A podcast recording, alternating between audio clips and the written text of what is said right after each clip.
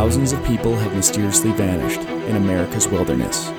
Join us as we dive into the deep end of the unexplainable and try to piece together what happened. You are listening to Locations Unknown.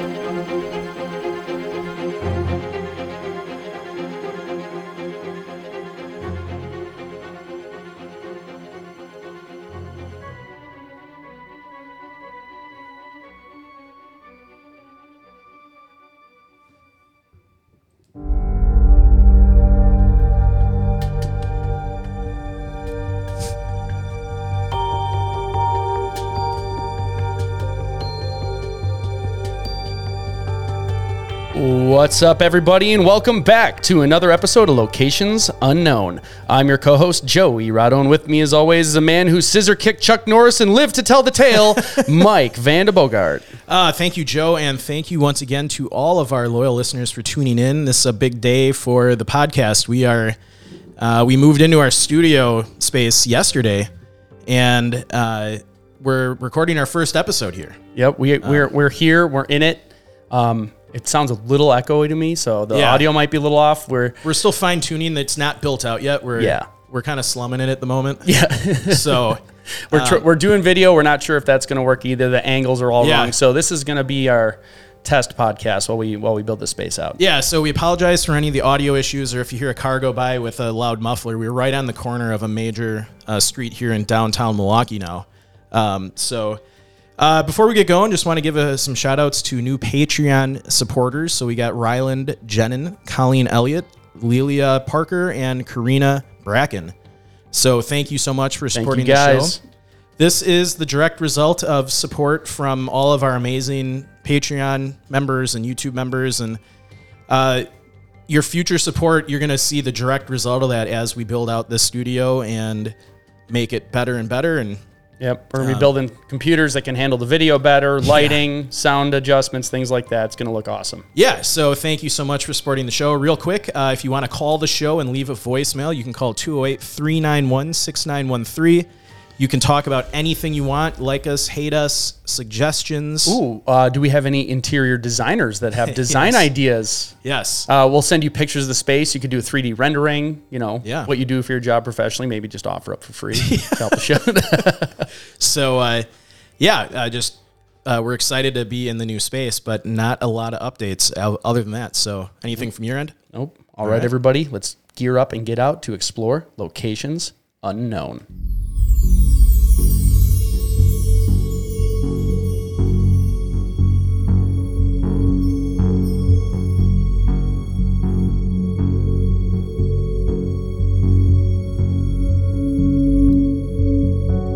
July 21st, 1996.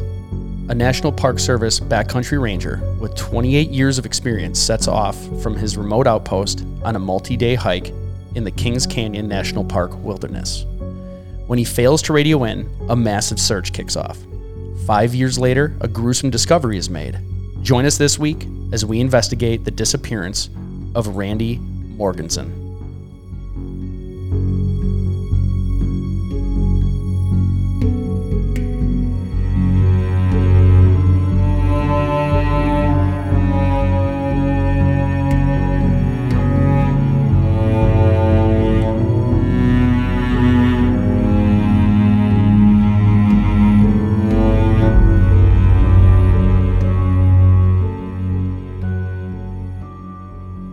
Kings Canyon National Park is located in California, where all the great national parks are all located. There's so many of them. Yeah. So where this is going to take place within that park is around the Tyndall Creek Ranger Station and Bench Lake in that area. So if you're from there and familiar with those places, that's where it is.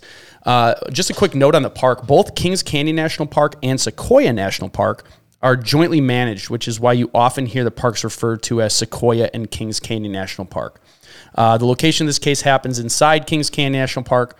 That's the park we'll primarily focus on during the location profile. So, the size it is just shy of 500,000 acres at 461,907. So that makes it the 21st largest park in the National Park Service. Uh, it was established in California on March 4th in 1940. One of the later parks, I mean, you, a lot of the parks we've covered um, have all been like 1900 late 1800s. Yeah, it's one of the newer parks. Yeah. it's funny when you say newer park because Yeah. it's just as old as all the other ones. It's just we've just like now you're a park. Yeah, it's been there longer than that. It's just a chunk of land we just decided to put invisible borders around. Yeah. That's funny. uh, so, habitation history of the area. Uh, the Sierra Nevada mountain range consists some of uh, contains some of the oldest national parks in the nation. Again, they're all the same age, but the park. I, know. I won't dwell on that. I just think it's funny. Uh, these parks occupy spectacular volcanic and glacial landforms, as well as distinctive subalpine and alpine habitats, setting these parklands apart from the wider landscapes of central and southern California. The location's uniqueness has made it especially important to Native Americans as well. Native peoples have used, tended, and occupied and, val- and valued the lands of the High Sierras in many ways, and still maintain deep connections to the parks today people have inhabited what is now Kings Canyon National Park for about six or seven thousand years. The Owens Valley, uh, Pai- how do you say the Paiute Paiute people? I'll leave that one to you. Paiute peoples, also known as Eastern Monos, visited the region from their homeland east of the Sierra Nevada around Mono Lake. The Paiute main, mainly used acorns found in lower elevations of the park for food, as well as deer and other small animals. They created trade routes connecting the Owens Valley with Central Valley west of the Sierra Nevadas. The Yokuts, who lived in the Central Valley, also ventured into the mountains during summer to collect plants, hunt game, and trade. Because of the inhospitable winter climate, they did not establish permanent villages in the high country. Prior to Eu- European contact, the Yokut population numbered between 15,000 and 20,000, and Monos about 6,000. So, early Spanish exploration of California largely bypassed what is now Kings Canyon National Park in 1805. Gabriel Moraga led an expedition through the Central Valley and crossed what is now Kings River, bestowing the name Rio de los Santos Reyes, or River of the Holy Kings, on the stream. They were followed by prospectors during the California Gold Rush, which began roughly or began in 1848. However, not much gold nor other minerals were discovered in the area. Hale Tharp, a delusioned, uh, disillusioned gold miner, is credited with the 1858 discovery of giant forest in Sequoia National Park, which led to the further exploration and discovery of the other sequoia forests in the area, including Grant Grove. So here are some interesting facts about Kings Canyon. Kings Canyon was originally uh, General Grant National Park. In October of 1890, one week after the establishment of Sequoia National Park by Congress and President Benjamin Harrison, my second favorite president, a second smaller national park was founded. General Grant National Park was created for the purpose of preserving the second tallest sequoia tree. Just one tree. Yep, which had which had been named for General Ulysses S. Grant. That's crazy. Those Yeah. trees are so big. Have you ever seen them in person? Yeah, when I was a kid. I've never been there. Uh, my wife has been there with four of my kids. Yeah. over the course of a couple of years, and they all come back stunned. So I need to make it out there. It's it's cool. I'd love to do a hiking trip out in this area. It's just so far away. I know. Uh, the tree was named after General Ulysses S. Grant, the 18th President of the United States, and it was a unique feature of the park and attracted many visitors. The park was created to protect this tree from logging and other activities that could harm it. what are the other activities? Just, over tour- tourism. Yeah. You know, too many people out there. Grant's Grove, in order to protect General Grant and the surrounding trees in the area called Grant's Grove, the Department of the Interior sought to preserve a four square mile, four square miles of land just six miles northwest of Greater Sequoia National So Park. that's Grants Grove. It's like a special part of the park. awesome, so that no commercial activity or anything can happen to Yeah. that area. Uh, it almost became Roosevelt National Park. Originally, They had a lot of naming I know, right? this place. Originally named General Grant National Park, the park which we know today as King Canyon almost became Roosevelt National Park. In the 1920s, construction began on the road to connect the two sites, making General Grant more accessible to visitors. At the same time, Congress and the Department of the Interior also began considering the idea of a larger park that would consume General Grant and Sequoia National Park and be called Roosevelt National Park. Really focusing on the important things. I know. like, yeah, it's important to protect them, but like Yeah. when you did that, okay, move on. Yeah. By mid 1920s, however, the plan for Roosevelt National Park failed when the House of Representatives voted against the initiative. I bet they spent way too much time on that. Probably. Uh, before becoming Kings Canyon, the park featured America's first African American superintendent. this guy had a crazy life. Um, I had no clue. I never heard of him before, but this is just a very brief Like, history. should we do a show on him? It could be a, a really neat, like, we could do like a series, like interesting people in the Yeah. parks. Yeah, we definitely could do a show on this guy. I mean, we just need content. so that's that's. But if if he's that cool, I love I love learning about unique Yeah. people. So he was born a slave during the American Civil War. Charles Young lived a truly extraordinary life. He was the first African American to graduate from a white high school in Ohio. In 1884, Young defied the odds, winning an appointment to the West Point uh, went to West Point through a competitive military examination. And after confronting the racism which was typical of his era, Young emerged as the only only the third African American to graduate from West Point's America's most pre- prestigious military academy. That's tough, Yeah. especially with with everything against that him. that time, Yeah. yeah, it would have been nearly impossible. Yeah, we totally have to do a show on this guy. Yeah. Uh, Young served as a cavalry officer. He then became the captain of an all black regiment at San Francisco's Presid- uh, Presidio. Young rose through the military ranks to become one of the most respected leaders of his time. His career path would take an interesting turn, however, when managing the national parks became the responsibility of the U.S. Army beginning in 1891. Young was assigned to take his troops to Sequoia and General Grant, which is now Sequoia National Park and a small portion of Kings Canyon. It was during the summer of 1903 that Charles Young made history by becoming the acting superintendent of these two parks. pretty cool. uh, you know, backstory of that guy, and it would it would be cool to like learn more about his. Yeah, we totally uh we'll make a note. That'd be like we could do even like maybe that's a patron thing. Yeah. Like do interesting people at the parks and do a patron series. Yeah, Uh, let's talk about the climate. So, our friends at the Köppen Climate Classification System, uh, most of Kings Canyon National Park has a warm summer Mediterranean climate, with only the lowest of elevations having a hot summer Mediterranean climate. Because of the size of the adjacent national parks and their range of elevations, Sequoia and Kings Canyon, uh, their weather will vary per your location and season of travel. Temperatures vary by elevation location, so be prepared with the right clothing, hiking, and camping equipment. Mineral King and Cedar Grove are actually closed in the winter. The Sierra foothills, uh, which are about 1,000 to 4,000 feet, are characterized by mild, wet winters and hot, dry summers. So precipitation usually occurs from January to mid May. Uh, rain in the summer is actually very rare here. So your average rainfall is about 26 inches during the winter. Low hanging clouds often drift in from the west, obscuring the countryside for several days at a time. In summer, Sequoia and Kings Canyon National Park's weather is in the middle elevations, uh, 4,000, 7,000 feet, is characterized ma- mainly by warm days and cool evenings with occasional afternoon thunderstorms. These elevations receive an average of 40 to 45 inches of precipitation annually. Much of this falls during the winter, resulting in a deep blanket of snow from December to May. Uh, Sub zero temperatures, however, are rare. So it seems like a very pleasant park. yeah. You're not going to run into too much stuff going on. Not somewhere like uh, Yosemite, Yeah. where you can get really or like It just had massive swings. massive swings, tons of snow. Yeah. Uh, some of the terrain Kings Canyon National Park, located in the western slope of the Sierra Nevadas, uh, to the east of San Joaquin, Joaquin, uh, Joaquin Valley. I'm going to get butchered for that one. San Joaquin. San Joaquin. Joaquin. Joaquin. Yeah. Boy. It's uh, Joaquin Phoenix. So it's kind of like his name, Joaquin Valley. Maybe that's what it is. Yeah. Uh, I don't know how to spell his name.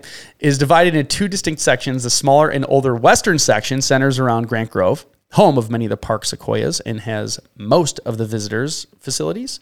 Uh, and the larger eastern section, which accounts for the majority of the park's area, is almost entirely wilderness and contains the deep canyons of Middle and South Forks of Kings River.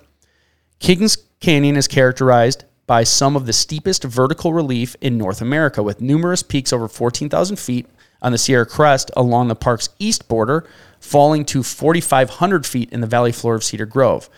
Just 10 miles to the west, the Sierra Crest forms an eastern boundary of the park from Mount Goethe in the north down to Junction Peak at the boundary of the Sequoia National Park. Several passes uh, cross the crest into the park, including Bishop Pass, Taboose Pass, Sawmill Pass, and Kearsarge Pass. All of the passes are above 11,000 feet in elevation. So, just some of the animals, dangers that you might run into, um, or just some of the animals, not necessarily all dangerous.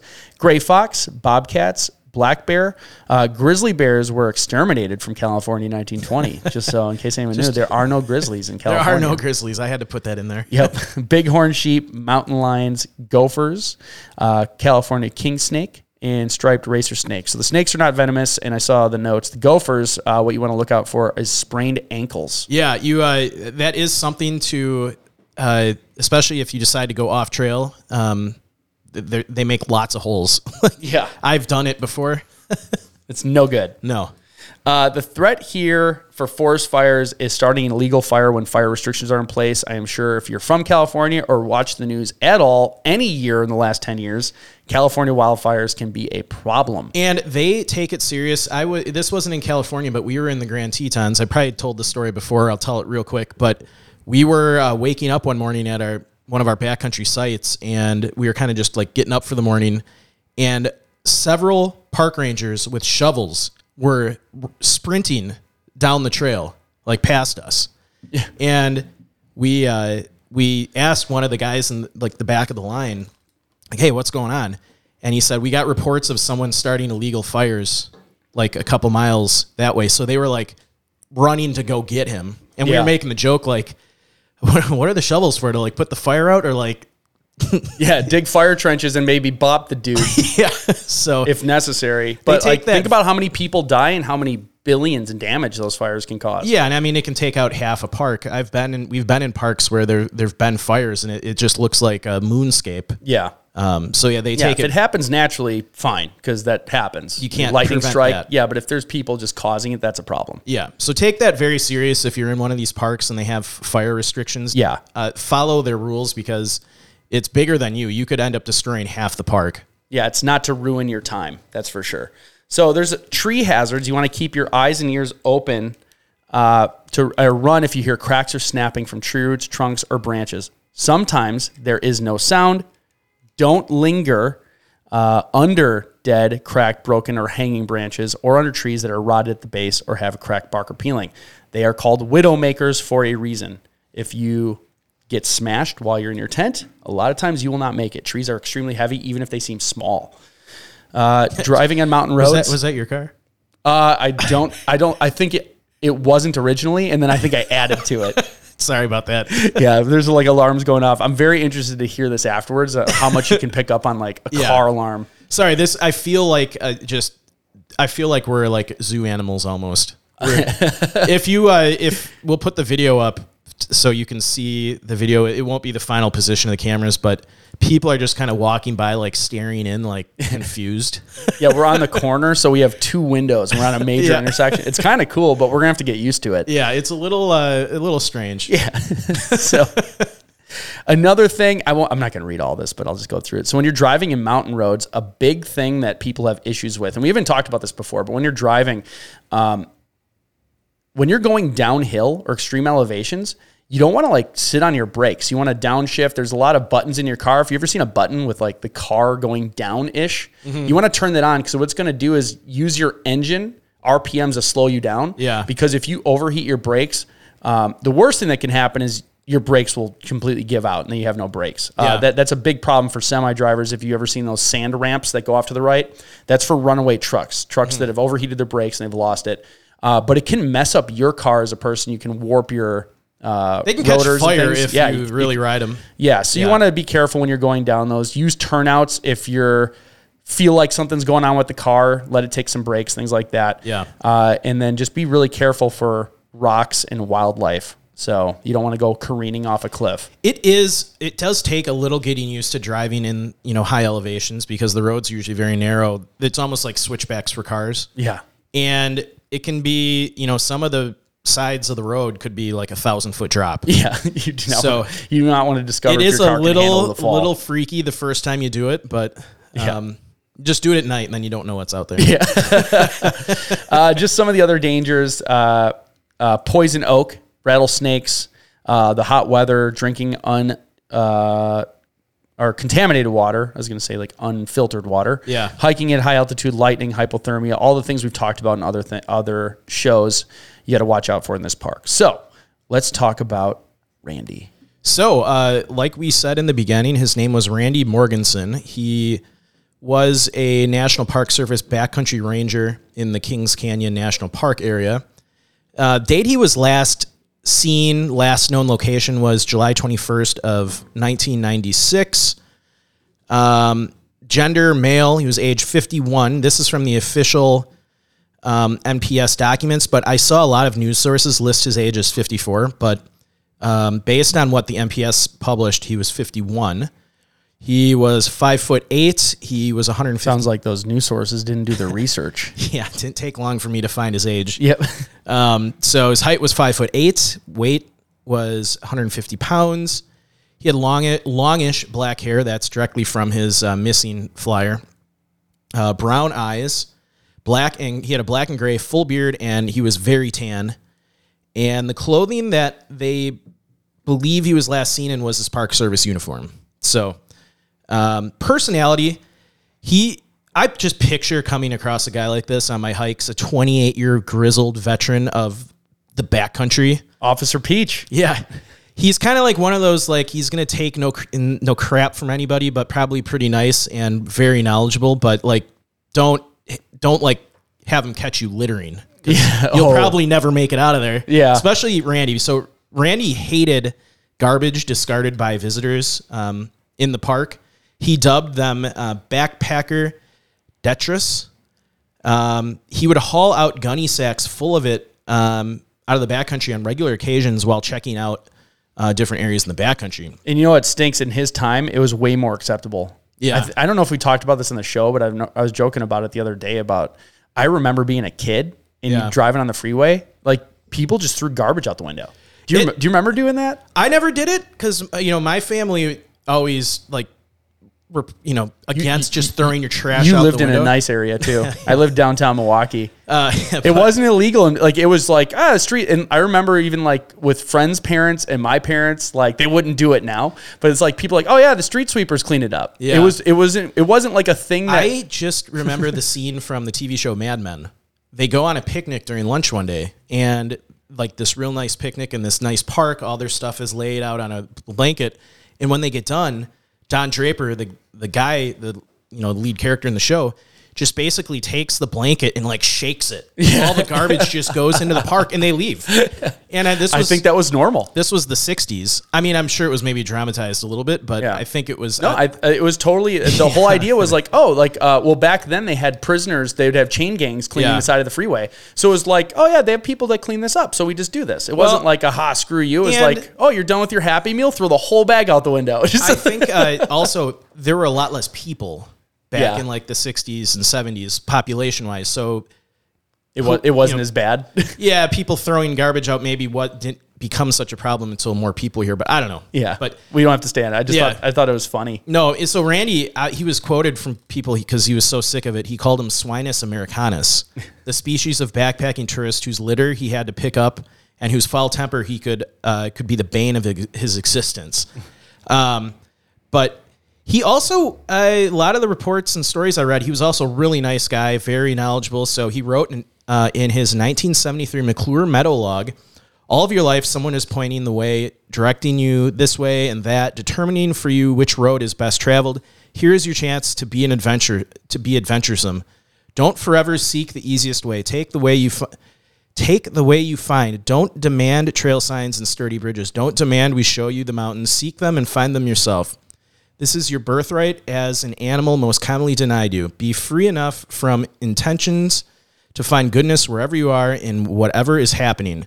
Here for once in your life, you can now live by whim. Here's your one chance to get lost, fall in a creek, find a beautiful place. I like that. Yeah. And he just wrote that in a trail log. Yeah, that's that's awesome. Yeah. that's super deep. I mean, so in an, over the, the decades of his work, Morgenson had built a solid reputation in the park as a friendly backcountry ranger who could hold forth um, on the geologic origins of the cliffs uh, above him, as well as on the scientific names of the you know a- animals around him. So, like I said, he was a he was a seasonal ranger for the National Park Service, which meant he had to reapply for his job every season with no medical benefits or retirement plan. So, out of the 14 backcountry rangers at the time uh, in this park, more uh, than half of them who reported for duty in 1996 had been coming back every summer for more than a decade. Many of them have been there for two decades. Uh, they certainly weren't in it for the money. It is often said that rangers like Randy were paid in sunsets. Uh, in the event of his death in service, their families were eligible for a one time $100,000 payment, but no pension. Uh, for the past few years, though, his uh, his perch had been a small steel framed and canvas topped cabin two miles east of Bench Lake. A photographer by profession, Morgenson is one of 16 high country rangers uh, who worked from July through October. This guy had a, an incredible early life, too. He'd grown up in Yosemite National Park where he had assisted Ansel Adams in lugging around the famous photographer's heavy, large format uh, tripod. He joined the Peace Corps and had been stationed in India, where he learned high altitude mountaineering and expedition planning from Sherpas. Uh, he had also been a winter ranger in Yo- Yosemite's uh, Tuolumne Meadows, a Nordic ranger, and a Nordic ranger out of Badger Pass. So people said that he was one of the most experienced rangers in the National Park Service at that time. There was really no one else that was more experienced than him. Joe's got pictures of him up on on the screen. Yeah, if you want to see him, go watch our video. Yeah, so like I said, he had been in Park Service for 28 years. Uh, for nearly three decades, when someone went missing in Sequoia or Kings Canyon, Na- Canyon National Park, standard operating procedure had included at least a radio call to Randy, the park's most dependable source of high country knowledge. Randy, these are stories from some of the people that worked with him. Randy was so in sync with the mountains, uh, says Alden Nash, a retired subdistrict ranger and Randy's former supervisor, that he could look at a missing person's last known whereabouts on a topographic map, consider the terrain and how it pulls at a person, and make a judgment call with aston- astounding results. Oh wow! So he would just like estimate how someone would attack Yeah. a different elevation based on their experience. Yeah, so they actually had a story of this. Um, one time, a Boy Scout was hiking and got separated from his. Uh, sorry, I'm adjusting something. Um, so one time, a Boy Scout was hiking in the park and got separated from his troop, and he couldn't be found before nightfall. Randy looked at a map for a few minutes, traced his thumb over a few lines, and then tapped his finger on a meadow. He said, "Go land a helicopter in the meadow tomorrow morning." so he and then goes, "That's where he'll be." So sure enough, and he was right, dude. Sure enough, that's so awesome. the next morning they took a helicopter out there. The scout came running out of the woods after the helicopter landed in the meadow. He'd taken a wrong turn at a confusing trail intersection and hadn't realized his mistake until it was almost dark and too late to retrace his footsteps. The scout was scared after a night alone, but was fine. So that's how well he knew the area. So that's crazy. this might be the most experienced person we've ever covered that has gone missing in an area. I don't think we, we could find someone that knows the area that they went missing in better than this guy. So, moving on to the timeline. So, we're going to go back to the start of the 1996 season. So, this Randy's life, um, you know, was ups and downs. He had a lot of, uh, you know, amazing experiences, but he he also, you know, had some turmoil in his personal life. So Randy had seemed depressed to his colleagues, saying, you know, after all these years of being a ranger, I wonder if it's been worth it. Randy had recently received divorce papers from his wife Judy.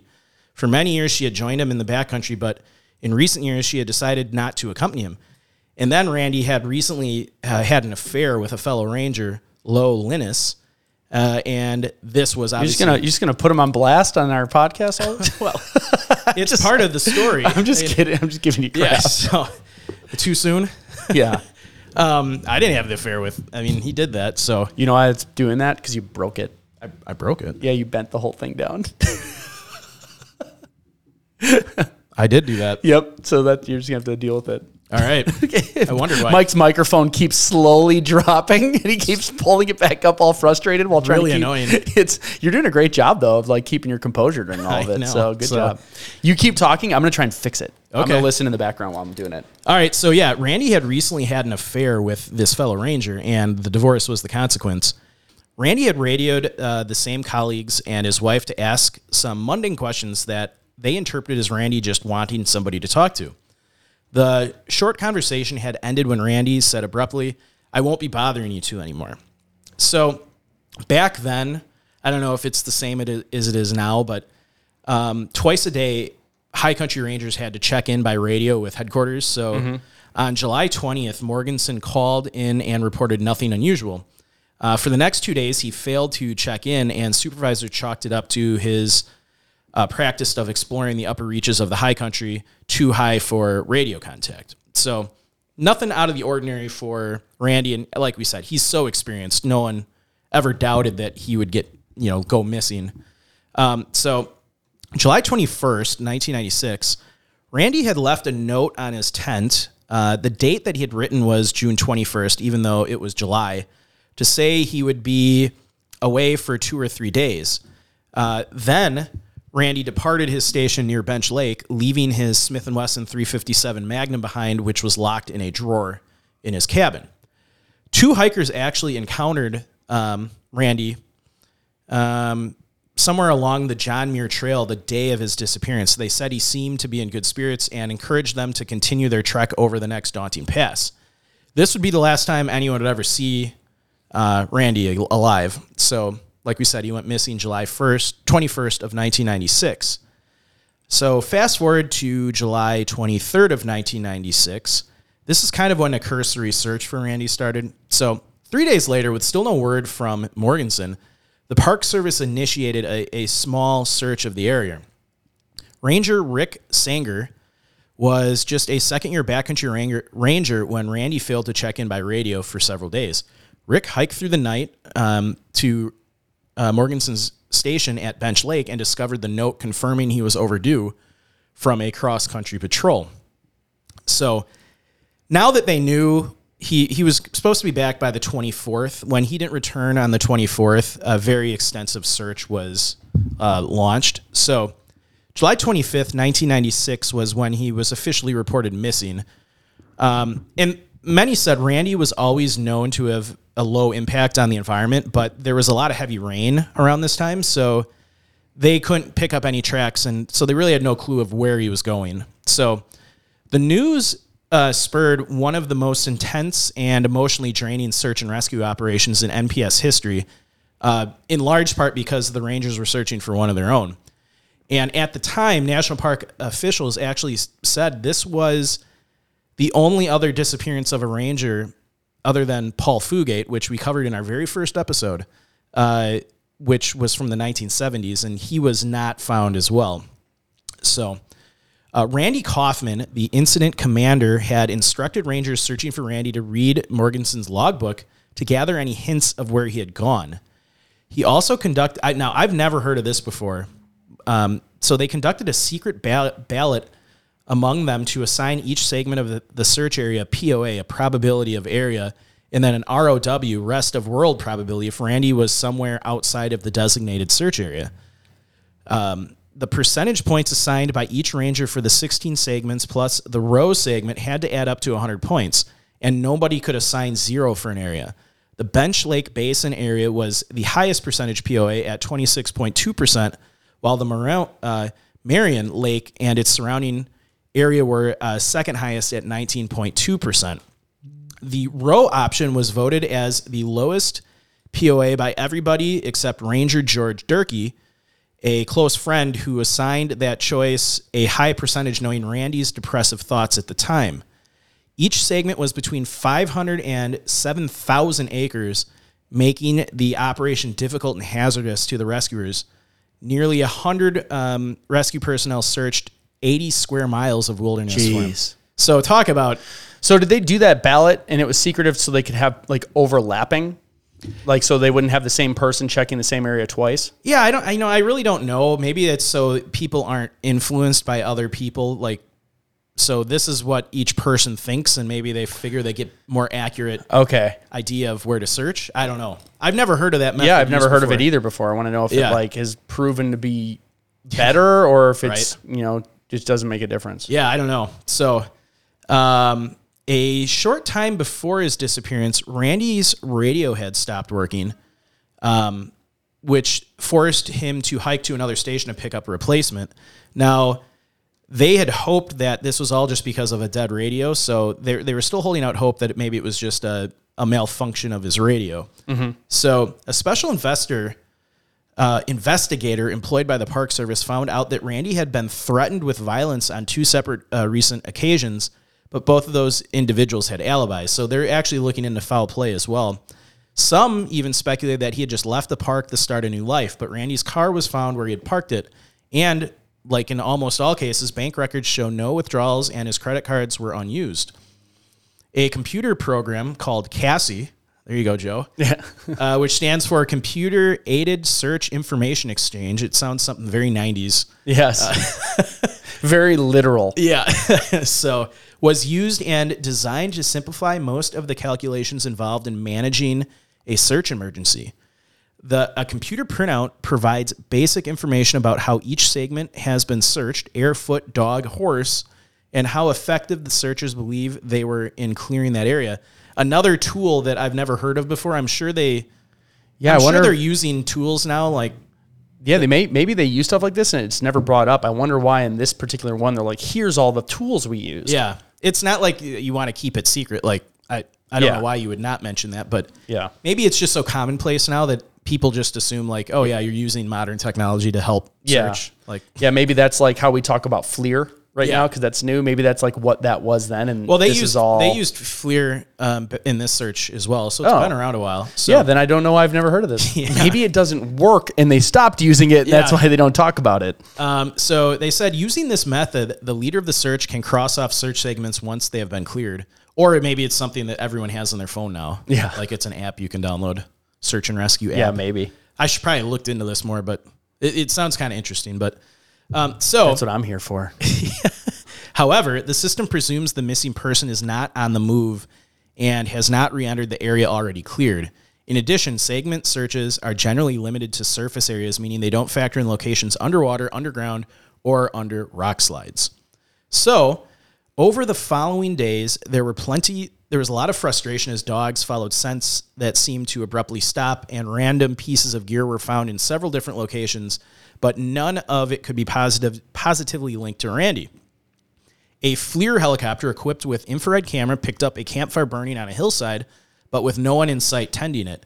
Eventually, the search was called off with no sign of Randy or a body. Uh, then something kind of strange happens. Um, after all this, a letter arrived at Randy and Judy Morgenson's home in Sedona, Arizona, from Randy. Judy opened the letter and noted it had been postmarked two days after his apparent disappearance. Since there's no postal service in the national park, she couldn't understand how Randy could have mailed this letter. That added to the suspicions that he had left the area to start a new life away from the NPS. So, very you know odd. Um, it doesn't mean he didn't somehow get the letter out and then disappeared. Um, it could have just taken that long for the letter to you know process out of the area. Sure. Who knows? Yeah. So let's move uh, into the future now, early August of 1996. So 13 days after Randy had been reported missing, um, the official search, which included helicopters, dog teams, and dozens of volunteers, was called off. Not a single trace of Randy had been found, not even a footprint. So, a massive search. You had, I think you had a motivation for the searchers to really try on this one because they were looking for one of their own. Um, Yeah. I th- obviously they try in every search. It's not like they take a search off, but this one they had special motivation to you know find him and didn't even find a footprint, not a single anything. He took leave no trace very seriously. So I, like I'm I'm not saying to be funny. Like it, it's a little bit of a, a a joke, but with how much he hated garbage and stuff, even with him being lost, he was probably very careful about not leaving a trace. Where it's like the one time it's like, hey, maybe tie something to a tree, Yeah. or something that. But Yeah, so you know he uh, for everyone pretty much thought this was going to be one of those cases that was never solved. Uh, didn't find anything, but July fifteenth of two thousand one, nearly five years after the search was called off for Randy, a nineteen-year-old member of the California Conservation Corps trail building crew ventured off trail and found some remains. The worker found some new evidence near a creek in a gorge in the uh, Window Peak drainage near, uh, very near the outermost border of the search area, below the pools of a waterfall. Rangers were called in and soon discovered a tattered shirt with Morgenson's badge, then a backpack with a buckle fastened and a boot. On close examination of the boot, which was half submerged in the water, it had something white protruding from it, a leg bone. The boot and the pack seemed to match the description of the gear that Randy reportedly had been using. Investigation and recovery teams were flown in shortly after a functioning park issue radio was discovered resting on top of the falls, not at the bottom like the other evidence. It was turned in. Um, it was turned to the on position. The discovery confused matters even more. Although these remains seem to confirm Randy had been in the mountains the whole time, investigators weren't certain whether this is where Randy had died. Rangers had remembered searching the area and crossing at the exact spot where the radio was found. So, is that a case of them misremembering the search? Or did he come back after the search, you know, 13 days later and place that radio there? Or was it foul play and someone killed him, dumped his body there, and then put the radio? So, we'll get into theories. So, um, Retired Sierra Sub District Ranger Alden Nash believes Morgenson had fallen through a snow bridge and broken his leg, and his body had simply been hidden beneath the ice throughout the search. Weirdly, during the rescue attempt in 1996, Judy had dreamed of a dead man floating in the lake. Um, she went on to, oh no, um, a guy who wrote a book on this. So I forgot to mention when we started this. This case has been actually covered quite a bit. There's several books on it. So Yeah. There's a lot more detail to the case that we couldn't really get into because of time constraints of the podcast, but I recommend going out there and potentially, you know, getting one of these books and reading about it. It's a very fascinating case. But um, this guy, Eric Blehm, uh, was quoted I don't think it was an accident. Um, he's the author of the last season, a book about the disappearance of Randy Morgenson. Blehm says Randy may have wanted to appear to have died on the job to make sure Judy, his wife at the time, got her $100,000 benefit from the government, a policy not honored in the case of suicide. He goes on to quote, if he wanted to throw off the dogs and or sucker people into believing something happened, he did a great job. Blehm says, after so many years with uh, the bones gnawed, there's no way to say exactly what happened. So, um, somewhat a closure because they found his remains. And then something actually kind of cool has happened in the time since. So there's kind of an unofficial, um, you know, they unofficially are honoring Randy. So the Sure. unofficial Mount Morgenson in the memory of Randy is the first peak west of Mount Russell, half a mile uh, just north of Mount Whitney. Morgenson uh, should also uh, is also distinguished from the west peak of Mount Russell. Um, oh, and a summit register with the name Mount Randy Morgenson at 13,920 feet was taken to the top by two park veterans in 2007. A peak bagger named Richard uh, Piotrowski found the original register missing when he climbed Mount Morgenson on September 20th of 2008. So he ended up placing a temporary one there that day and made a huge effort to return to the summit one week later with a weatherproof ammo can and a replacement journal uh, that barely a handful of people, if any, sign each year. So um, before these registers, the peak was referenced only by its height on USGS maps, peak 4245. So very interesting case. This is, um, I'm sure other park rangers have died in the parks, but this was, I don't, I don't remember hearing about a park ranger since 1996 to have gone missing. I guess I, Yeah, I, I haven't. So uh, this may still stand as one of two of two park rangers who've ever gone missing in the park, and um, a lot of a lot of questions remain on this. You know, he did have some encounters with you know hikers that were you know physical in nature that they had they actually mentioned in the search. He uh, was going through a nasty divorce with his wife. A friend of his said he was he appeared kind of suicidal at times. So. Um, and then, you know, investigators said they think he fell through a snow bridge. So there's a lot going on. Um, what do you think happened, Joe? Well, first of all, we are now the proud owners of CASIE 3. Oh, really? It's free. really? Yeah, look at this is if you can do all the calculations for search and rescue. Wow. So it's made to run on Windows XP though. So Okay. I don't think it's been updated for about 15 years. um, all right, so I thought that was funny. I'm Cool. gonna play. I'm gonna play with that actually and find out how it works. So what do I think happened? The radio thing is weird because it was such a long time, and it was like for something to be standing upright like that Yeah. for five years because they said it was upright right at the top of the falls. Yes. So nothing knocked it over. Wind like right. I'm thinking about like when I have a walkie-talkie, I place like in my backyard. Yeah. Odds are it's not going to be upright by the end of the day. And I mean, this is probably bigger than your standard like one you No. I'm thinking of like a uh, like a official NPS one with a very big black base, not like a Yeah. little tiny like Motorola one or something like Yeah. that. But even then, It's on a rock. It's not like on a flat surface, and it's in the wilderness. Yeah. like rain, wind, animals, like stuff. Inve- like a mouse going to investigate it would might knock it over if it jumped on it. Yeah. Like how is it upright five years later? Well, now I don't know that it was upright. I think it was in the on position. well, that I mean that makes sense Yeah. because he would have it on, and why why would he turn it off?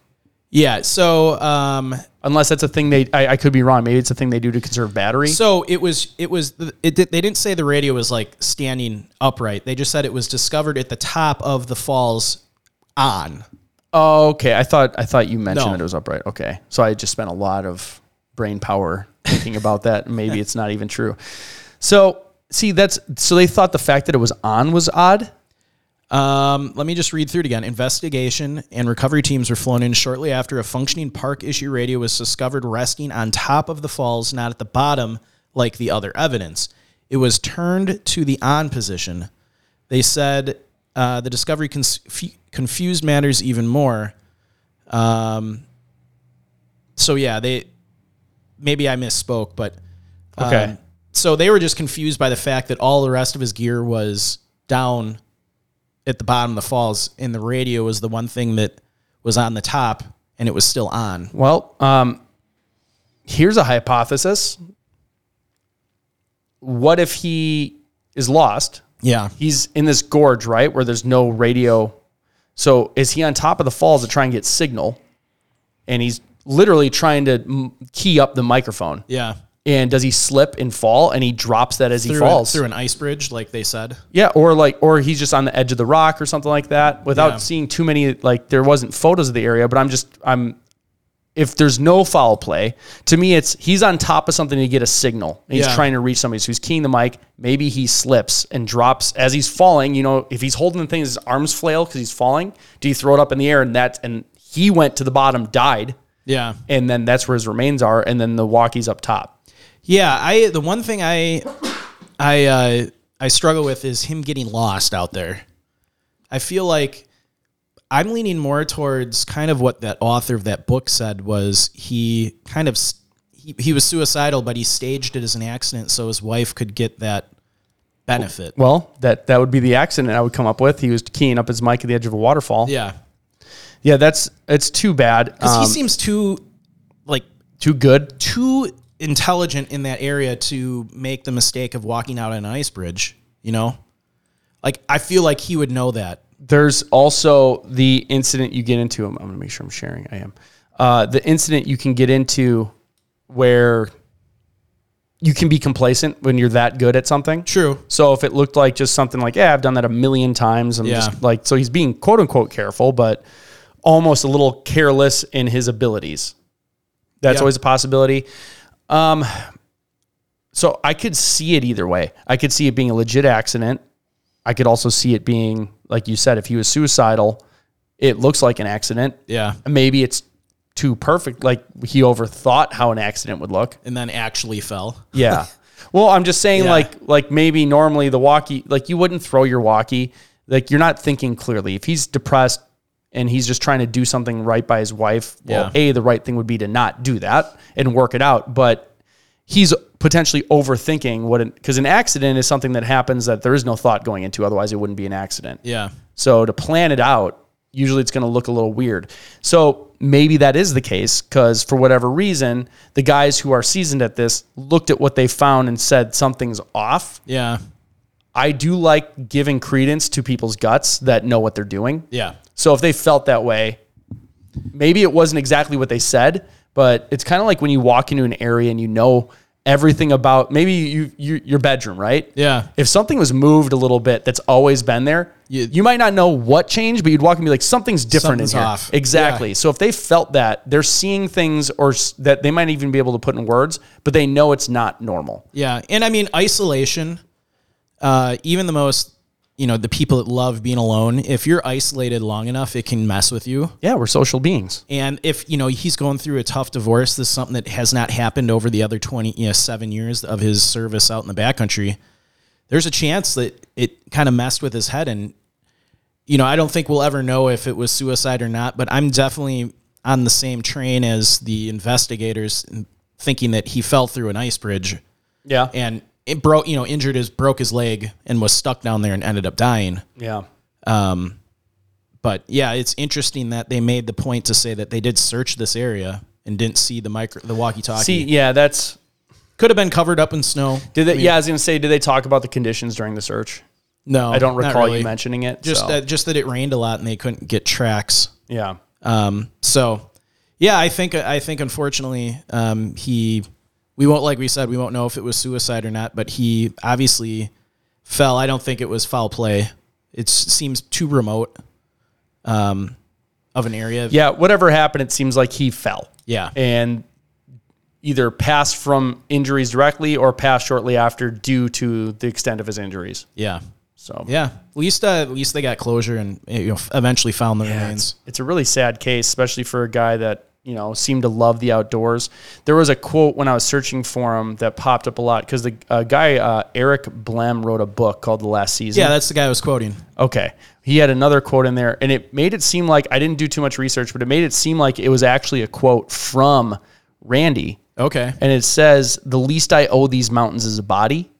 Huh. And he said that was him quoting it, and that's from his book. yeah. So Interesting. That leads me to the okay, if he's suicidal, and Yeah. that's kind of in his head, like he's so in, in attuned to nature and feeling one with the wilderness. That's Yeah. like his like coup de grace. This is how I'm gonna go out. Yeah. I'm gonna, I'm gonna pay back my my being to the mountains. Yeah. It's an unfortunate way to do it if that's truly the case, but it's just I mean, it might. it's a it's it's a good quote when you're not talking about being suicidal. It's Yeah. a good it's a good quote to like I I know how I feel about that quote when I read it. I was like, I feel the same way. When I go to the immense beauty of it, it's like, what can I do to repay Yeah. like Earth for what I've done? Now, for me, it's I clean the trails. I, I pull if I see garbage, I pick it up. Yeah. I usually am walking out not with the amount of garbage he has, but I usually, well, if it's a- a success, I didn't find any garbage, but otherwise, I always try and leave with more than what I brought in. Yeah. In that regard, so that's how I repay back. But Yeah, no, I think uh, I think it's a sad case because he seemed like a really cool guy. Like any hiker would want to like come across him and pick his brain about. yeah, and he is just a, he is just a caricature Yeah. of of what a ranger would and he look got like. he got to like hang out with Ansel Adams as a kid. Yeah, th- I'm sure. Like, well, so that's like people like that. You, it's fun to sit around a campfire and just hear their stories from their Yeah. life because for them it's normal. Can you imagine the stories this guy had from Exactly. 28 years of working in the backcountry? Yeah, and, and just being around interesting people like Yeah. that. That was just his life. That was just his life. Yeah. So. Well, Yep. um, Well, thanks again for tuning into our show. We appreciate you all for listening and sharing locations unknown with your friends and family. Be sure to like and follow us on Facebook, Instagram, Twitter, and YouTube, where you can find all the videos of what we talked about and you want to see what this guy looks like. Also, if you'd like to support the show monetarily, please visit our website or Facebook store to buy some cool swag. Additionally, you can subscribe to our Patreon account on YouTube and some of uh, the Apple subscription. Have we even gotten any in the Apple subscribers? a ton. Yeah. Okay. I think like Something. I think something's wrong with it. I don't know if you can find it. maybe. I mean, we had uh, what'd you say? We had sixty thousand downloads last month. Yeah. That's crazy. The last time we celebrated was forty thousand. That's twenty thousand more downloads last month. So word's getting out. So thank you all. Keep spreading the word. Make our show bigger and bigger and bigger. We'll add different things, have events, things like that as we get larger. Uh, maybe go full time, which means more content. So Yes. spread the word to get more of these. Uh, and lastly, when enjoying the beauty of nature, whether backpacking, camping, or simply taking a walk, always remember to leave no trace. Thanks, and we will see you all next time.